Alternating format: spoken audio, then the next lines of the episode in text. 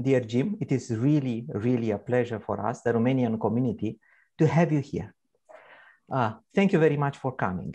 My pleasure. I'm looking forward to this. If you can tell us a little bit about the history of this book.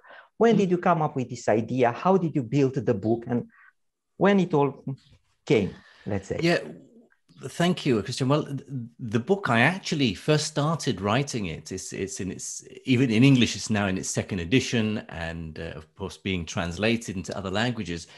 But I first started writing the book back in the nineties.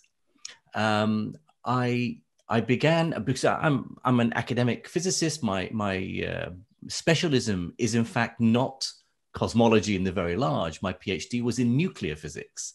So I study the very small particles, not, not the largest uh, cosmos.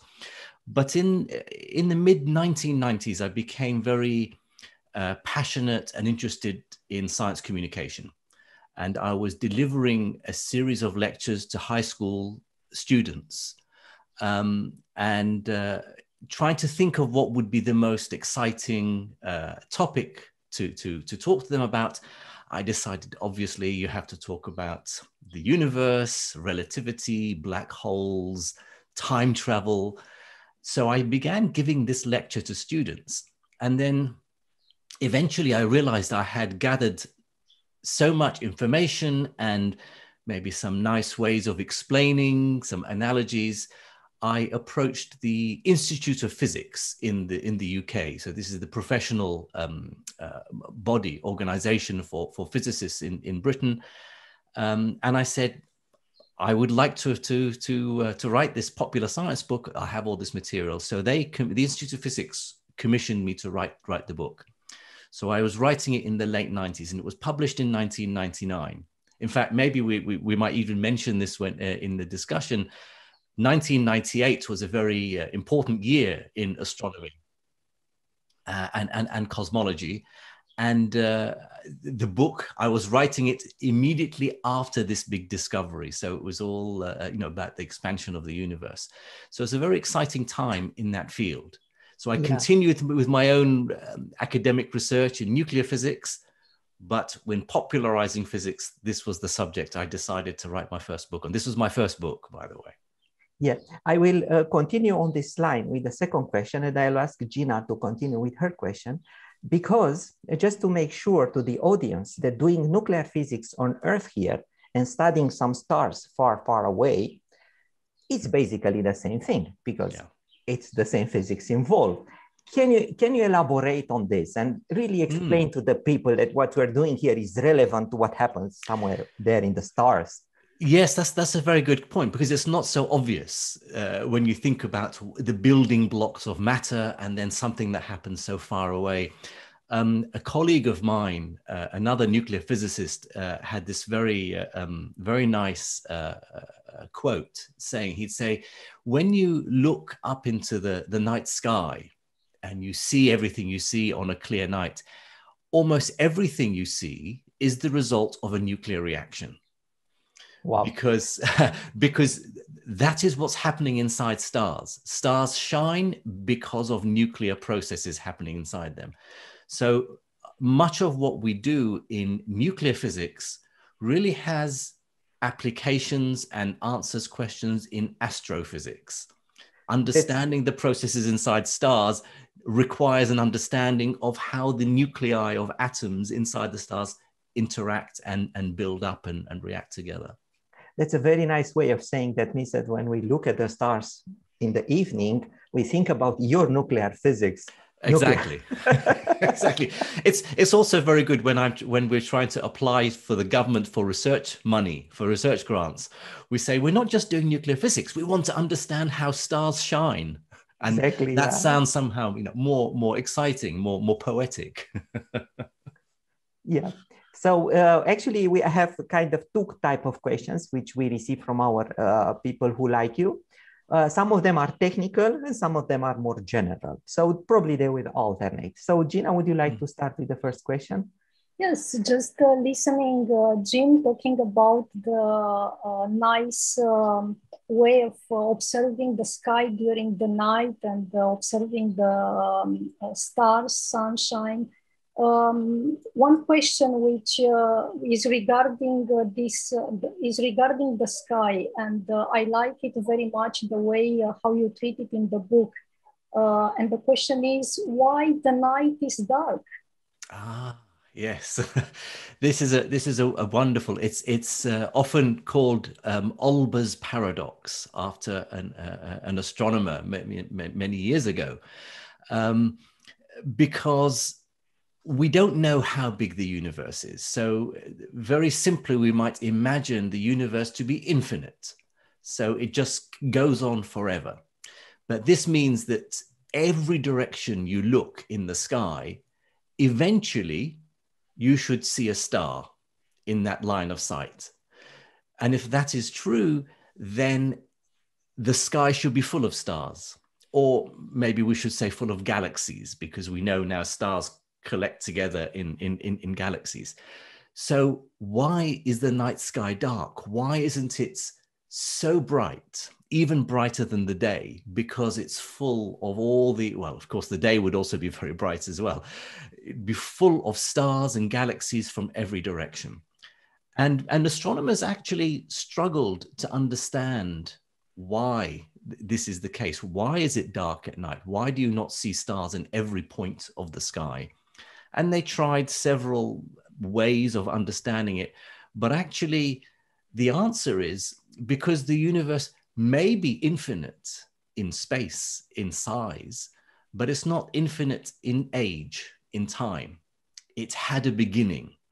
And so, um, a simple way of explaining this is to say we can only see those stars and galaxies, the objects in the sky, which are close enough to us for their light to have had a chance to reach us. We know the universe is 13.8 billion years old. So, since 13.8 billion years ago, or just a little bit less than that, when stars and galaxies began to form, the light from them has been traveling through the universe. So, the most distant objects we can see are the ones whose light is just reaching us now. But any stars and galaxies further away we haven't seen them yet. In fact, there's another problem because the universe is expanding. We will never see them.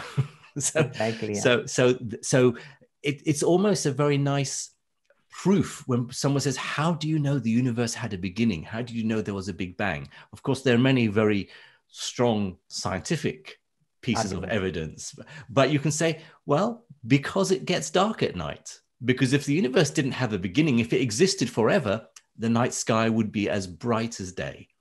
And I, I, I think that's a very strong, strong argument uh, to, to, to explain to people that we, our universe had a beginning.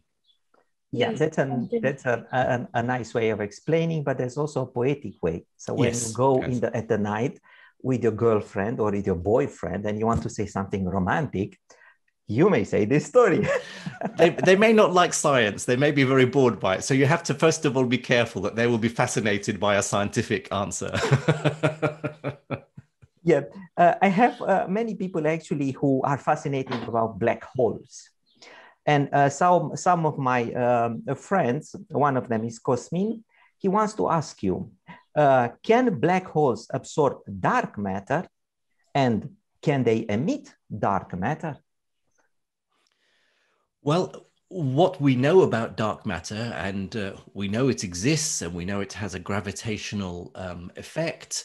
We don't know what it's made of, the particles that make up dark matter, but it should therefore interact gravitationally in the same way as normal matter. And therefore, black holes should also be able to absorb to to attract dark matter in the same way dark matter will also we know it has in Einstein's theory of relativity tells us that uh, matter and energy changes affects the shape of space-time. And, and a black hole is an example of where space-time has been curved around in a very extreme way. Well, dark matter also causes space-time to be curved, and therefore dark matter would also be part of the, the, the, um, the ingredients of a, of a black hole. But equally, a black hole doesn't allow normal matter to escape, it doesn't allow light to escape. We would therefore expect it not to allow any dark matter to escape. A black hole is closed off from the outside universe. No kind of matter could, could escape from it. Not even dark matter. Not even dark matter. yes, Gina? Um, considering that we are at the chapter of uh, black holes, one simple question uh, might be, as is, uh, it is written in the book, why uh, the black hole is black and why the black hole it has a hole. Yes in in in a sense uh, many of these names for these uh, astronomical objects are probably not the most appropriate. If we with if we knew everything that we know now we would not call we would not use the term dark matter big bang black hole dark energy we'd probably think of something a bit more precise but anyway, we have these things called uh, black holes. Of course, they are black because they don't emit light or they don't even reflect light. They're, they're, they're black because light cannot escape them. The, the, they curve the space around them so much that no light could ever leave them if it falls within the, the event horizon, which is the, the, the boundary, the border, uh, the shell of, of the black hole. And it's a hole i guess it's a hole because it's a it's, it's a hole in gravity. It's a, it's a gravity well. Uh, it's um, you know in on earth when you when you uh, uh, a ball rolls down a hill it'll go down. It'll fall in if, if there's a hole in the ground the ball can fall inside the hole. So gravity pulls things down. Well a black hole is is a hole in space or more correctly a hole in space time and so whole, a hole is probably quite a nice way of describing a region of our universe where you can throw things in, but they can never come out. And it's black because not even light can, can escape from it. Yes, uh, very nice explained. Going along that line, Dan, um, of course, he knows, as you explained, that black holes curve space but he wondered if space can exist without matter. Hmm. Yes, okay. actually, this is the question because yeah, yeah. yeah matter curves space. Yeah. can you have space without matter? This this is a lovely uh, philosophical question. Uh, in, in, fact, many um, thinkers, uh, uh, philosophers, and scientists have thought about it. Going all the way back to the ancient Greeks, you know, Aristotle uh, uh, believed that space has no existence without matter. You know, you you need. There's a nice example. If you have a, a, an empty box uh, filled, you know, with a vacuum inside, so nothing inside the box. Um, does the space inside the box exist because of the walls of the box? What if you remove those walls of the box? Does the space still exist? or did it only exist because it was defined by being the interior volume of the box? So Aristotle said, no, space can't exist without, uh, without matter. Newton had the opposite view. He said, you need space. That, that is the, the, the, the theater, the arena, the, the stage where events take place. So you need space, and then you can put matter, particles, stuff inside it. Of course, now we think Einstein was right, which is somehow in the middle between those two views. Because when Einstein developed his general theory of relativity, you can think of his theory of relativity as an equation. An equation has an equals sign in the middle with something equaling something else. In Einstein's equation, on one side of the equal sign, you have space and time. On the other side, you have matter and energy. So matter and energy affects space and time, and space and time tells matter and energy how to move. But if one of them disappears, if, if matter and energy is zero, then space and time is also zero. If space and time is zero, matter and energy is zero. So they need each other. There is no space time without matter and energy and of course matter and energy need space time to to to, to there's a there's a book by einstein uh, that, that, he wrote called The Theories of, of Special and General Relativity. He wrote it very soon after he developed his, his general theory of relativity, back, you know, just after the First World War. First of all, of course, it was in German and then it translated into other languages. And many books such as such as mine, you you go through more recent editions so you correct them and you add bits and you think well maybe this is not so true anymore i should maybe you know rewrite it einstein didn't rewrite that book but instead he added appendices to the end of the book and the last appendix before you know one year before he died in uh, so this was added in 1954 explains this exactly this point he says that space time is the gravitational field produced by matter and energy. So without matter and energy, there is no gravitational field, and therefore there can be no space-time. So, so I like that that argument that can space-time exist without matter and energy? No, because they are two sides of an equation. Yes, Gina. Um, how gravity would affect the um, uh, the time uh, at the horizon of a, uh, the black hole or uh, the gravity on Earth or at the lower gravity? Yes, this is this is the, one of the, the, the most fascinating aspects of, of Einstein's general theory of relativity because you know we hear you know well gravity you know it's an attractive force it makes space bend you sort of you can maybe Im- try to imagine that but when you say gravity affects time, it's somehow different. Because, of course, Einstein says, first of all, you have space and time combined together. So you have four dimensional space time. Then you bring in matter and energy in the gravitational field. Of course, it, it, it can't just affect space, it has to affect time as well. But for us, how do we um, experience that? And of course, we now know that gravity slows time down. So it makes time run at a slower rate. Um, I, if people have seen the, the, the, the movie Interstellar, uh, Matthew McConaughey travels to, to, to orbit around this black hole, and the gravitational field is so strong, his time is much slower. So for him, you know, one hour in that near the black hole is like years, many years on, on Earth. And this is wonderful. He comes back to Earth, and his young daughter is now a very old lady, and it's, it's, it's wonderful. But actually, gravity changes time here on Earth as well. I mean, you know, that's this is, I mean, it's a very good point you make because, of course, we have a, a very important application that makes use of this. We have GPS.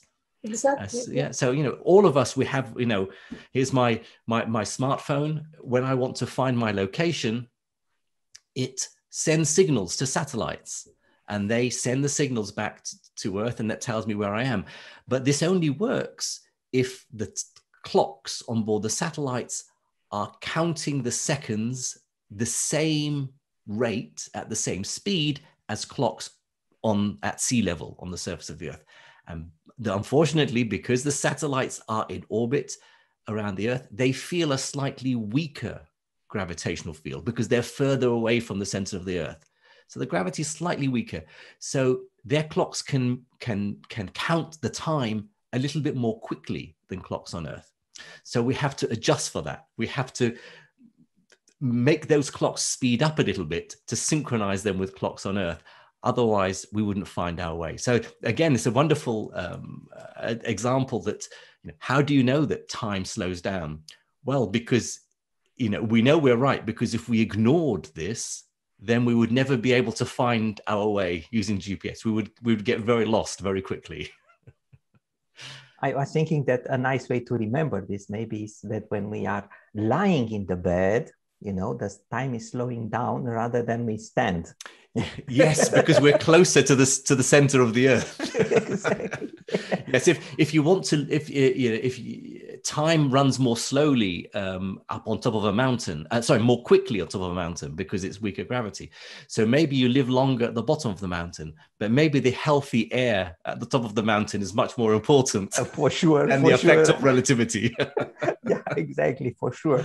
I think that the times fly uh, because we are at the, um, no, no, uh, uh, the half of, of our discussion. And I was thinking to move a little bit uh, to the other questions, like more general life related. If you have, Gina, some more questions about physics, maybe you can uh, continue after this. So uh, I was wondering, there is a question, let me see who put the question. Yeah, Dan put this question. Can you tell us how your passion for physics started? When did your passion for physics start?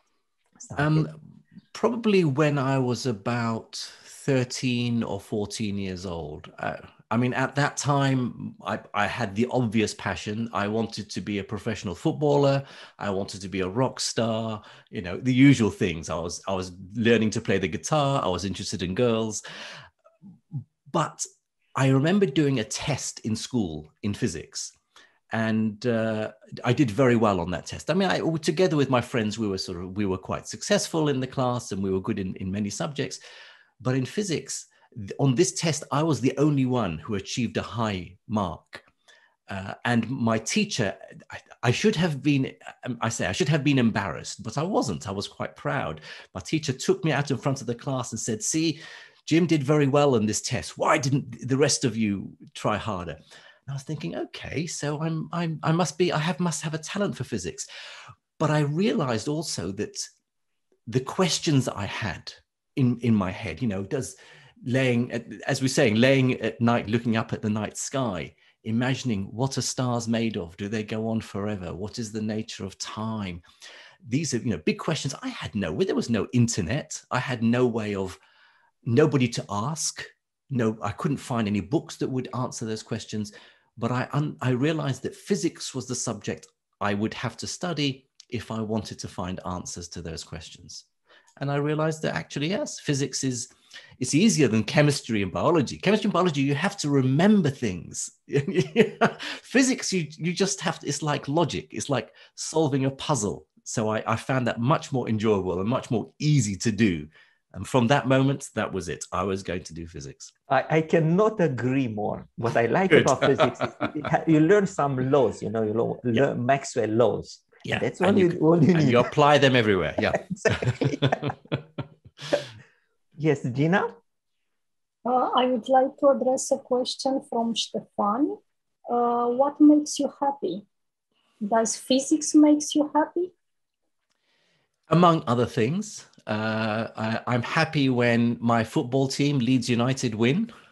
Uh, I'm happy when I'm with my family. I'm happy, you know, if I have a nice glass of wine. But yes, I'm happy when uh, I, I understand something about the universe that I didn't understand before. Maybe I, I've solved some equation. Maybe one of my students has presented me with some result that they've solved some problem. That also makes me happy and proud. So yeah, I'm I'm I get the most sense of excitement laying in bed at night when I have a physics problem that I'm trying to think through. And uh, so I always I always say to my students, you know you have become a physicist when the problem you're thinking about is the last thing you think before you fall asleep and the first thing you think about when you wake up. That's when you know it's become part of you. and that comes very close to the question Mihai has because he knows that you are a researcher. You don't only popularize science on BBC as we know it and on all the other channels back here in Romania. You have a really a world reach, but he knows that you are a researcher as well as you told us, and you are thinking about your research in night. So he was wondering, what kind of research do you do? Can you tell us more about your research and give us some examples mm. of the research you made? Yes, well, uh, as I started, I did my PhD in nuclear physics. So for many years, probably until about 10, 10 or so years, 10 or 15 years ago, the papers that I was publishing, the research I was doing was in nuclear physics. So I was trying to understand the structure of certain kinds of atomic nuclei. And, a nucleus of atoms made of particles, protons and neutrons. And you can use quantum mechanics, the, the, the theory of the, the microscopic world, to describe the properties of these nuclei. So understanding how they interact, how they form, how the protons and neutrons arrange themselves, and developing mathematical models. But more recently, I've become interested in this new field of research called quantum biology. Uh, physicists and chemists, we know we, we use quantum mechanics a lot, but biology biologists tend not to use quantum mechanics. So we've become interested in looking for uh, phenomena, mechanisms inside living organisms, inside living cells, uh, down at the level of molecules, which require a quantum explanation. So our most recent research with my with my students and my, my colleagues is to understand, for example, in DNA, the, the two strands, the double helix strands of DNA, they're twisted around. They're held together by particles, by protons. Uh, these are called hydrogen bonds. And those protons can quantum jump from one strand to the other. So we're developing mathematical models to try and understand if quantum mechanics is important in this process. Because if a proton jumps from one strand to the other and then they separate, that could lead to a mutation. And of course, we all know about the, the importance of mutations now with the, with the, the, the COVID virus, and, and, uh, and it's a bad thing when it mutates. But of course, mutations are also good things because mutations, without mutations, there will be no evolution. We would, there will be no change.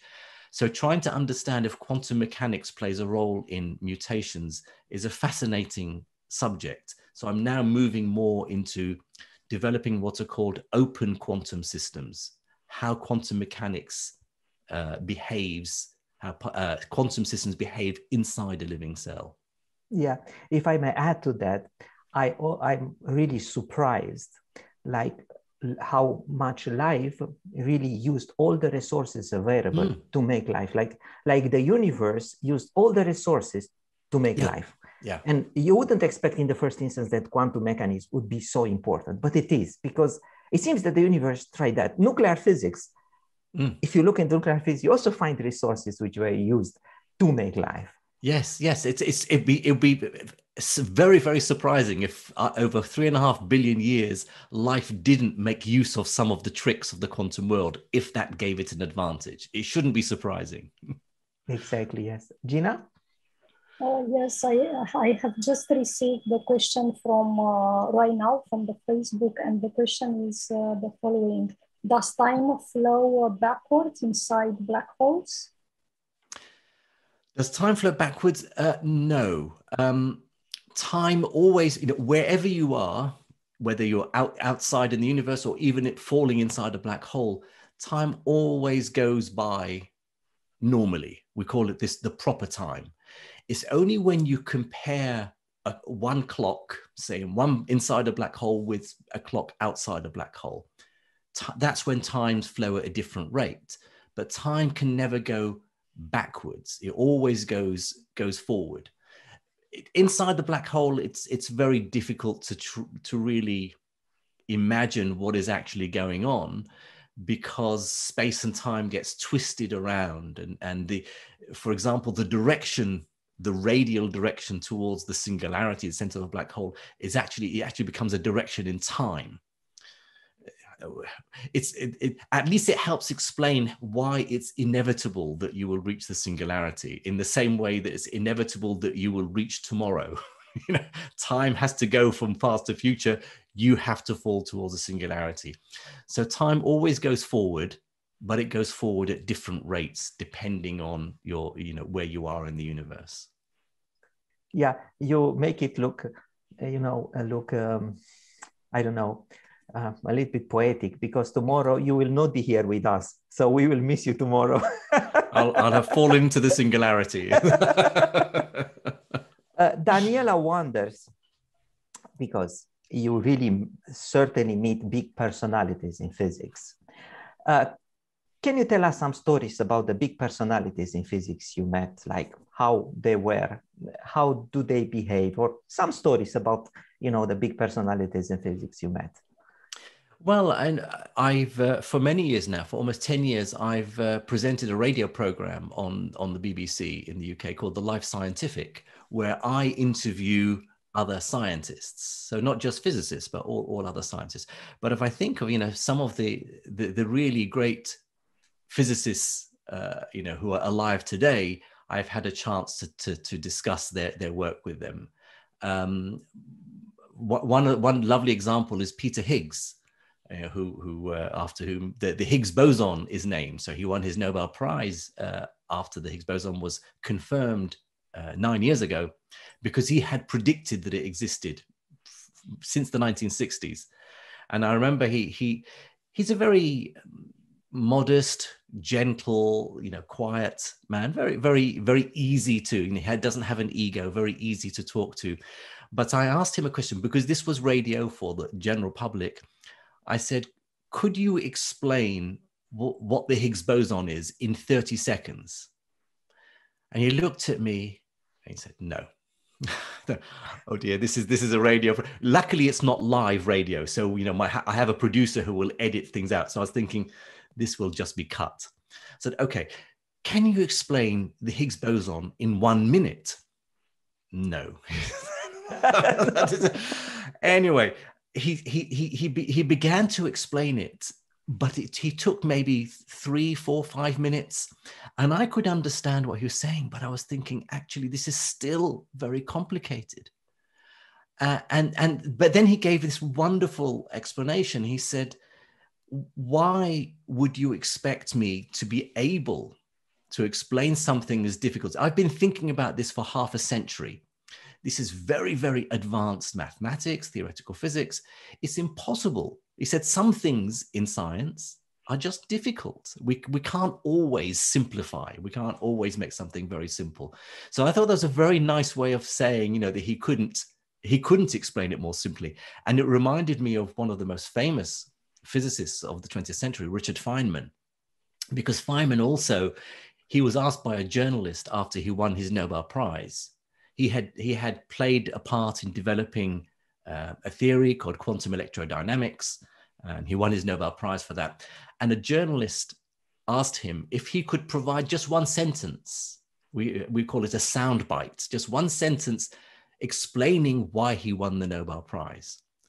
And apparently, Feynman replied, Young man, if I could explain what I won my Nobel Prize for in one sentence, then the work would not have been worth a Nobel Prize. so but, but very, very nice ex- explanation of that. So I never met Richard Feynman. Um, I've, I've met s- several other big, big physicists. Uh, I never, one, my hero uh, probably was the Danish physicist Niels Bohr. But sadly, he died the same year that I was born in 1962. So I never met him. But I did get to work with his last scientific assistant, Jens Bang. He, he's a, um, a, Danish physicist, a nuclear physicist, and we work together and we publish papers together. So I feel through Jens, I somehow had some connection with with with Niels Bohr. but, in a uh, sense, yes. In, in a sense, close to him. Yeah, yeah. Very nice. And through you, we are also close to him now. Exactly. One one more one more one more layer. Removed, but that's fine. one one more degree of separation is we usually we, we, uh, but we will say it's still close. It's still close, yeah. yes, Gina. Uh, I would add a question from Dino. Will we be able to know or understand everything? Um, I I don't think so. Um, I've, I wrote a book, a more recent book last year called The World According to Physics. I hope one day it'll be translated into Romanian. Um, and I begin that book by saying our um, knowledge of the universe, our knowledge of reality is like an island. Um, and and uh, writing a popular science book maybe some is like an exploration of this island. But beyond the island is is the, the ocean, the ocean of the unknown. And as we learn more, the area of the island increases, it expands out into the water. But we don't know if that ocean of the unknown goes on forever. We don't know if there will be a day when we will, we will know, excuse me, when we will know everything.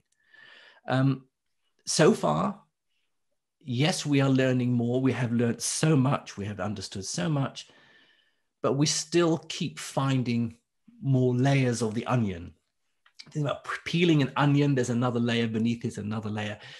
You know we we we discovered that matter is made of atoms. Atoms are made of electrons and nuclei. Nuclei are made of protons and neutrons. Protons and neutrons are made of quarks.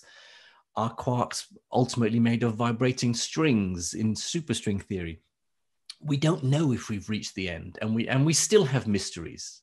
I, I, there's a wonderful um, article that was published by uh, um, was written by Stephen Hawking in 1980 or 1981, so about four, four decades ago, in which he asked, Is the end of physics coming? Are we almost at the end? Do we know everything? Because he was feeling very optimistic that maybe we would discover uh, what we call the theory of everything, a theory of quantum gravity. Um, and it turns out he was wrong because, you know, since then, we have discovered so many things that we don't understand dark matter and dark energy and and where is all the antimatter and was there something before the big bang is there one universe or many universes all these questions are still there and hopefully one day we will answer them but i suspect that will just lead to more questions and i hope that will lead to more questions I want I don't want to know everything. That life would be boring if we had all the answers. We want some mystery. and if we have all the answers, there are no physicists anymore. also, yes, we, we, won't have a job. Exactly. we will be jobless. yes, exactly. About exploring this island, Marian saw uh, uh, your BBC series, uh, Science and Islam, mm. and he was fascinated by, by it. But uh, he wants you to give us a feeling about the effort BBC put into this series. You know, what was the total budget? How many people were involved? How did you collaborate it? Can you give us a feeling about the effort to make such a good series? Yes, I mean th- that series and others that I've made for the BBC. I've made for one of the BBC channels called BBC Four. Now, BBC One is the big, the main BBC channel with all the you know the big uh, dramas, soap operas, you know the the the the football if it's very important, the the, the sort of all the, the reality TV things. Then there's BBC Two, which has a bit, a little bit of more intellectual sort of level. You know, David Attenborough, for example, his programs, The Natural History on BBC Two. BBC Four is very much for documentaries in science and history and art and so on, which is good. But it also means BBC Four has a smaller budget than BBC One or BBC Two. So my my my good friend um, Brian Cox, who you, are probably um, also aware of, we you know, know him. yeah. um, uh, he's made some wonderful documentaries for BBC Two, which has a bigger budget. So he gets to go all over the world. You know, I'm standing in Antarctica and look at the stars, and I'm standing in Chile, I'm standing in Iceland. And think, oh, Brian, you you go over. For BBC Four, the budgets are, are lower. I would say typically for a BBC Four one hour documentary, probably something like a hundred thousand pounds. But remember, this has to last for many months because it has to pay a team, directors, producer, cameraman, editor, presenter, the travel, and everything like that. So that's actually a very cheap budget compared with some of the things on big TV channels. Many millions of pounds would would, would spend for them. For Science and Islam, it was actually a very small team. You know, we traveled around the Middle East to Syria and Iran and uh, and uh, North Africa and Egypt, um, but it was just me, my cameraman, and my producer director. So the, the producer director, see both two jobs already, was also doing the sound. So it was, so it was the three of us. He was handy. he, yeah, he, he had to he had to multitask. He had to do anything. So I mean, it was great because the the two guys, the the, the producer director Tim Usborne and the cameraman Andy Jackson, are still very good friends of mine, and we've worked together since then. And in fact, we're hoping to make uh, a new documentary later this year working together again. So for us, it's like you know the boys getting back together, you know, for a for a trip like a road trip of, of friends. We don't think about it as work. We think about it almost like a holiday.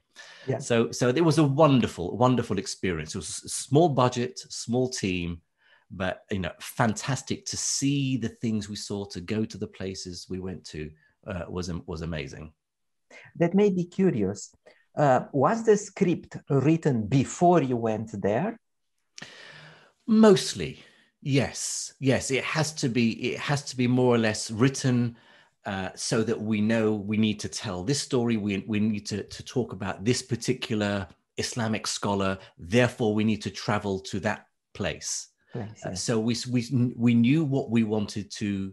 And, and I don't didn't write that script. So I, I mean, although I had collaborated with my with the producer um, in writing putting the script together, he was developing it because he would know what would work on TV, what wouldn't, what sort of things we can do, what could the budget allow. But then when we arrive there and I have to describe something, that's when I can talk to him about exactly what I want to say.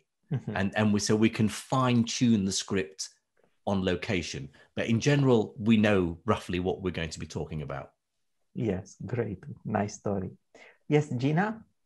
A question from uh, Sabine. Let me address you.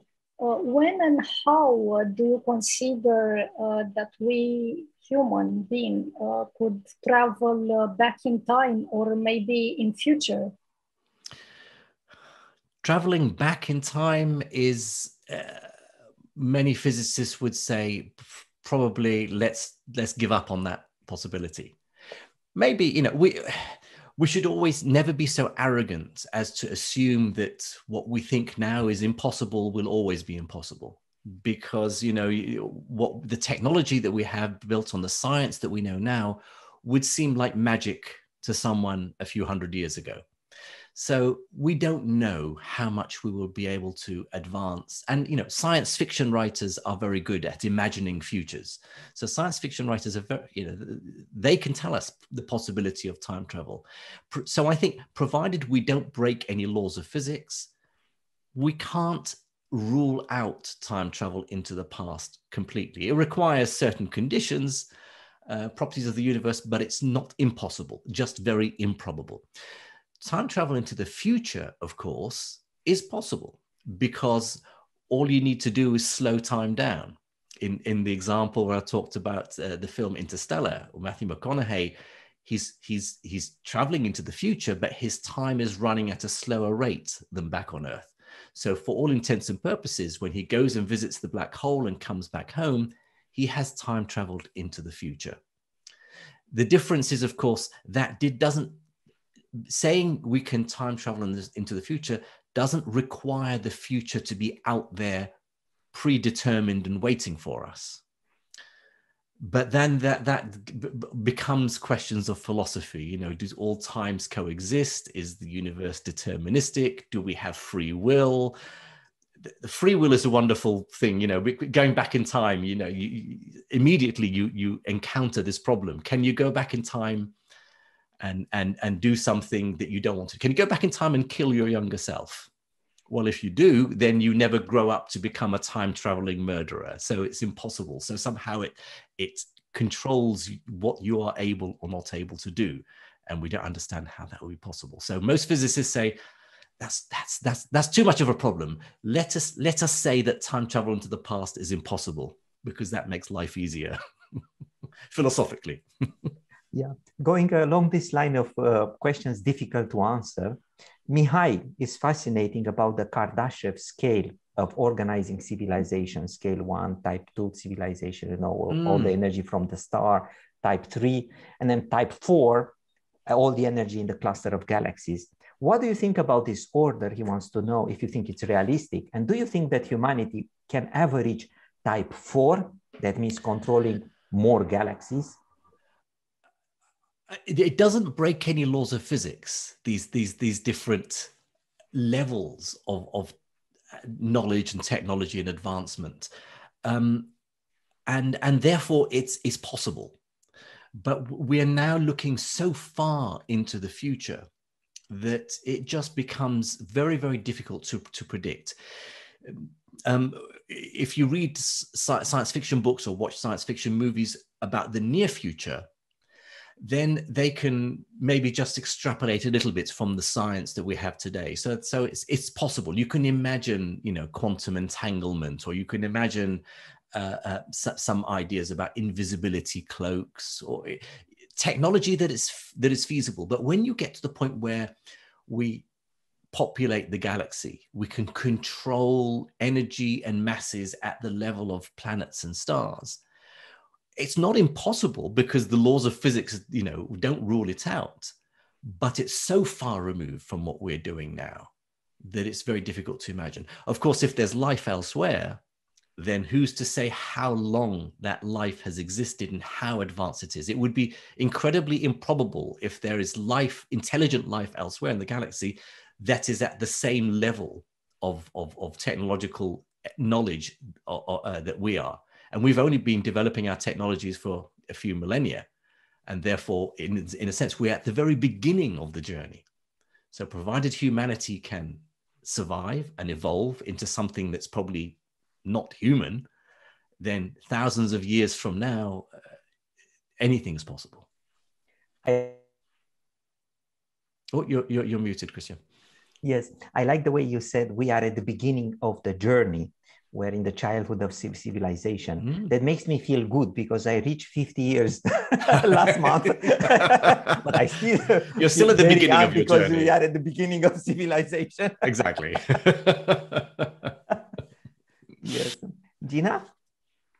So uh, I would like to think back uh, to subatomic particles. Um, we know that uh, we have uh, cosmic rays. If we look at the ultra high energy cosmic rays that uh, might be accelerated uh, by a black hole.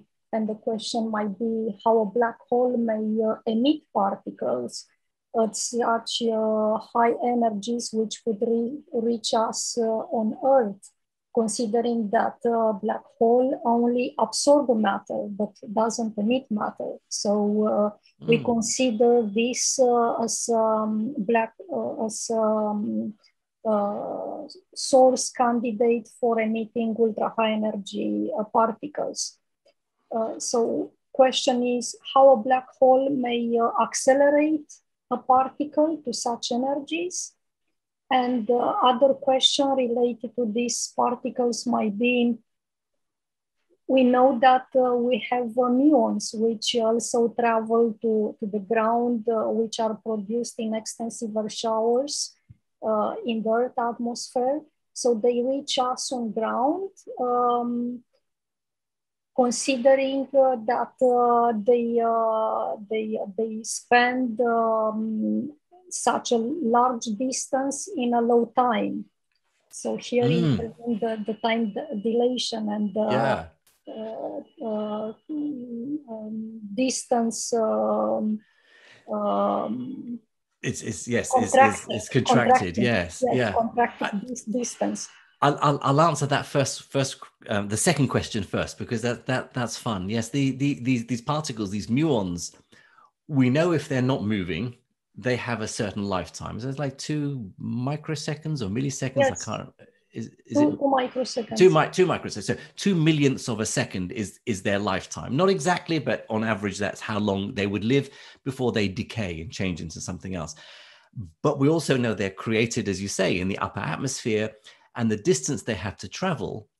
If we measure the time it takes for them to travel from the top to our detectors on the ground, it's much longer than two microseconds. So how come they lived so long to be able to arrive on, on the ground? And that's because of Einstein's theory of relativity, which says, which, which is his first theory, his special theory, not the one that we were talking about earlier about gravity slowing time down. This is not about gravity slowing time down. This is about traveling very fast, uh, close to the speed of light. Time runs at a different rate for them. So for us, when we see them, if each muon had a little clock as it was flying down to the ground, we would see that clock ticking by more slowly than the clock on Earth. And when it reached the Earth, it would count less than two microseconds. That's why it survived, because its time is running slower. But from the muon's point of view, if it had eyes, particles don't have eyes, but if it could see, it would also see the distance that it is required to travel is shortened, is length contracted. So it says, of course I can get to the ground in less than two microseconds. Look, I only have to travel a short distance. It's a shorter distance than you on the ground see it. So distances and times change depending on on on our speed so this this wonderful example and people you know even students do this experiments in in university laboratories but in terms of black holes well most of the cosmic rays of course that we that arrive on earth don't come from black holes. They come from the sun. They come from other uh, other parts of, of the universe. Objects that can very easily and very happily emit high energy particles out into out into space. But you know something that stephen hawking predicted back in the 1970s is that black holes can also emit particles. But there's a special mechanism required for this to happen And, and this is called Hawking radiation because nothing can come from inside the black hole, from inside the event horizon and, and, and go out. So these particles are actually created outside of the event horizon of the black hole. And sometimes what can happen is that one of them falls into the black hole and the other one manages to escape. So it's possible that a particle that has escaped, that was created outside a black hole and has escaped from the black hole, carrying some of the energy of the black hole with it, can, can arrive on Earth. But I suspect that would be a very rare event.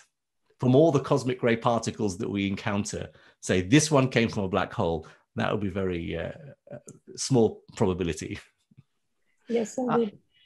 I would like to remind our readers that we are here with Jim Al Khalili, who wrote this very nice book and was translated in uh, Romanian. Gina, you can show your book as well. you know, great, you know, for the picture, Jim. it was really, really a pleasure uh, to have you here. We have like few more minutes, so if you allow me, I will put one question, maybe two. Gina, maybe you put your last question, and then we will ask Jim to you know, say something about for Romanian readers, for young uh, people who follow you.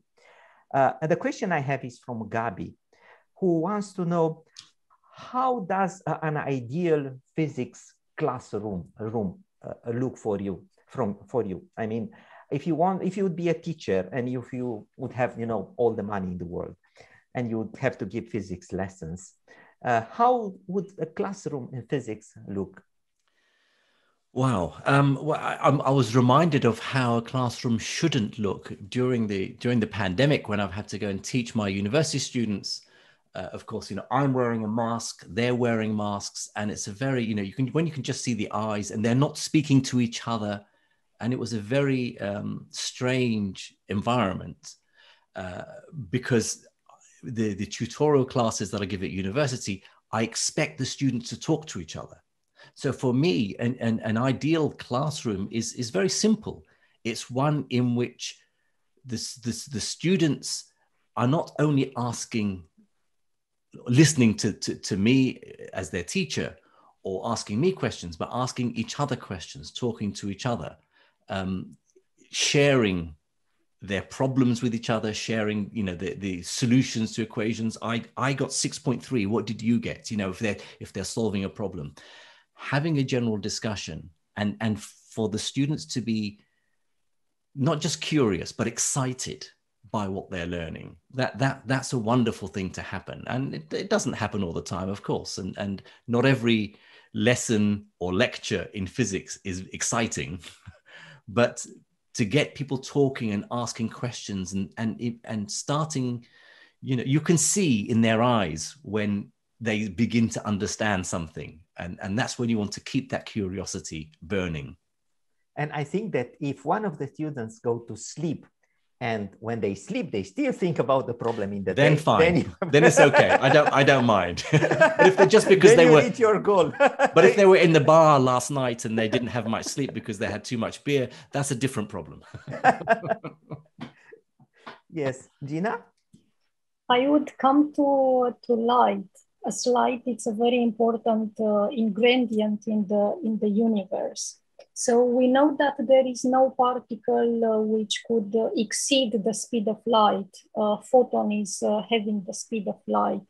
Uh, and we know that we have electrons which can exceed the speed of light in water in a different medium which is very fascinating generating the so-called cherenkov radiation. uh, it's a method mm. that we uh, we we use to measure um, uh, particles from uh, air showers, cosmic ray induced air showers. So, um, would you expect uh, that um, in the future uh, physicists would be would would find soon any other new particle uh, or a new particle uh, which would exceed the, the speed of light? If if you're asking a particle that, that would exceed the speed of light in a vacuum, in a vacuum, then then if Einstein is correct and we we think he is, then I would have to say no. Uh, some years ago, there was the possibility, I guess you, you will both uh, be familiar with it, when the, the, the, it was thought that uh, the Gran Sasso experiment, they thought they had discovered these particles called neutrinos traveling faster than the speed of light. And most physicists said, no, I don't believe it. You know, go and check, check the experiment again. And many people in the public saying, why are these physicists being so arrogant? You say nothing can go faster than light. Now we discover that these particles can. You have to change your minds. But in fact, we are so confident that there is no possibility of anything exceeding this because the speed of light it's not light that is special it's the speed that is special it's a property of our space-time it's a property of our universe it just happens that light because it's made of massless particles photons it is able to travel at this maximum speed limit but it, it's impossible to go far, uh, faster and these these experiments in the end they discovered there was some faulty cable uh, in one of their um, instruments that wasn't plugged in correctly. And when they pushed it in, suddenly these neutrinos were not traveling at, uh, faster than light. They're traveling a little bit slower than light. So, yeah, that's a long answer to say, no, I don't think we will ever find particles faster than light. yes. Uh, before Jim, I will let you just give some final words. I will just say two things in Romanian for uh, for the readers. It takes like takes less than a minute. Uh, dragi prieteni, tocmai am stat de vorbă cu uh, Jim Al-Khalili, pe care îl cunoaștem foarte mult de la BBC, din emisiunile pe care le face. O carte a lui, Găuri negre, găuri de vierme și călătoria în timp, tocmai a fost tradusă la editura Humanitas. Este o carte care se citește ușor, este făcută pentru omul de rând, nu trebuie să ai cunoștințe mari de fizică, să înțelegi puțin din cum funcționează găurile, de ne- găurile negre, găurile de vierme și mai ales călătoria în timp. Este posibilă sau nu este posibilă? Vă spun o șmecherie din carte. Are o, un exemplu prin care, cine știe, putem să călătorim înapoi în timp. Vă las să-l descoperiți. Thank you very much, Jim, for your patience and mostly for really the nice time you spent with us. It was a very, very nice evening from us. Uh, maybe Gina, you want to say first few words and then Jim will close the evening. Yes, uh, it was really a great pleasure to join uh, you uh, this nice evening. Uh, and it was a great pleasure to read the book and to um, uh, enjoy the, the travel in space back in time and uh, towards the future. It's really a brilliant way how to put in words. friendly words, this kind of physics, which somehow can be heavy, uh, so it's really enjoyable. So uh, I congratulate you for writing uh, this book, uh, very useful for us. Also, as a physicist, um, as a hint how to um, translate uh, sometimes some difficult message to, to the audience, to the general public. So it was really a great pleasure. So thank you very much for giving me this opportunity. Oh well, thank you very much. Thank you both of you for for a, a nice discussion. It's a uh, it's a shame we can't do this in person. Hopefully, you know, sometime sometime soon, when all the the pandemic is over, I can come and visit Romania and and, and maybe speak to people in in person. I, I the book itself was a wonderful. As I mentioned, it was my first book that I wrote, but it was the one that gave me most pleasure because it's talking about subjects that I think everybody finds fascinating and exciting. You know, we, we communicate science for many reasons. We, we know, for example, even now during the pandemic, the importance of communicating science and the scientific method, the importance of evidence and data, the importance of, of uncertainty in science, not being arrogant, being prepared to change your mind, listen to experts. So all those things are important.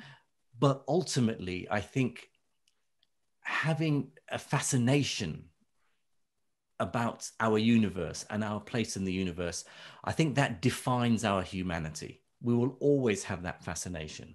And what I've tried to do in the book is explain what we know and explain what we don't know, uh, but putting it in a way that I, I hope everyone can feel that same enthusiasm and passion for, for physics that we as physicists, you know, this is why we do what we do because we find it exciting. I want everyone to appreciate. I always say, how can why isn't everybody in love with physics? That's you, know, you should all be in love with physics. I hope this book helps convince a few more people. for sure.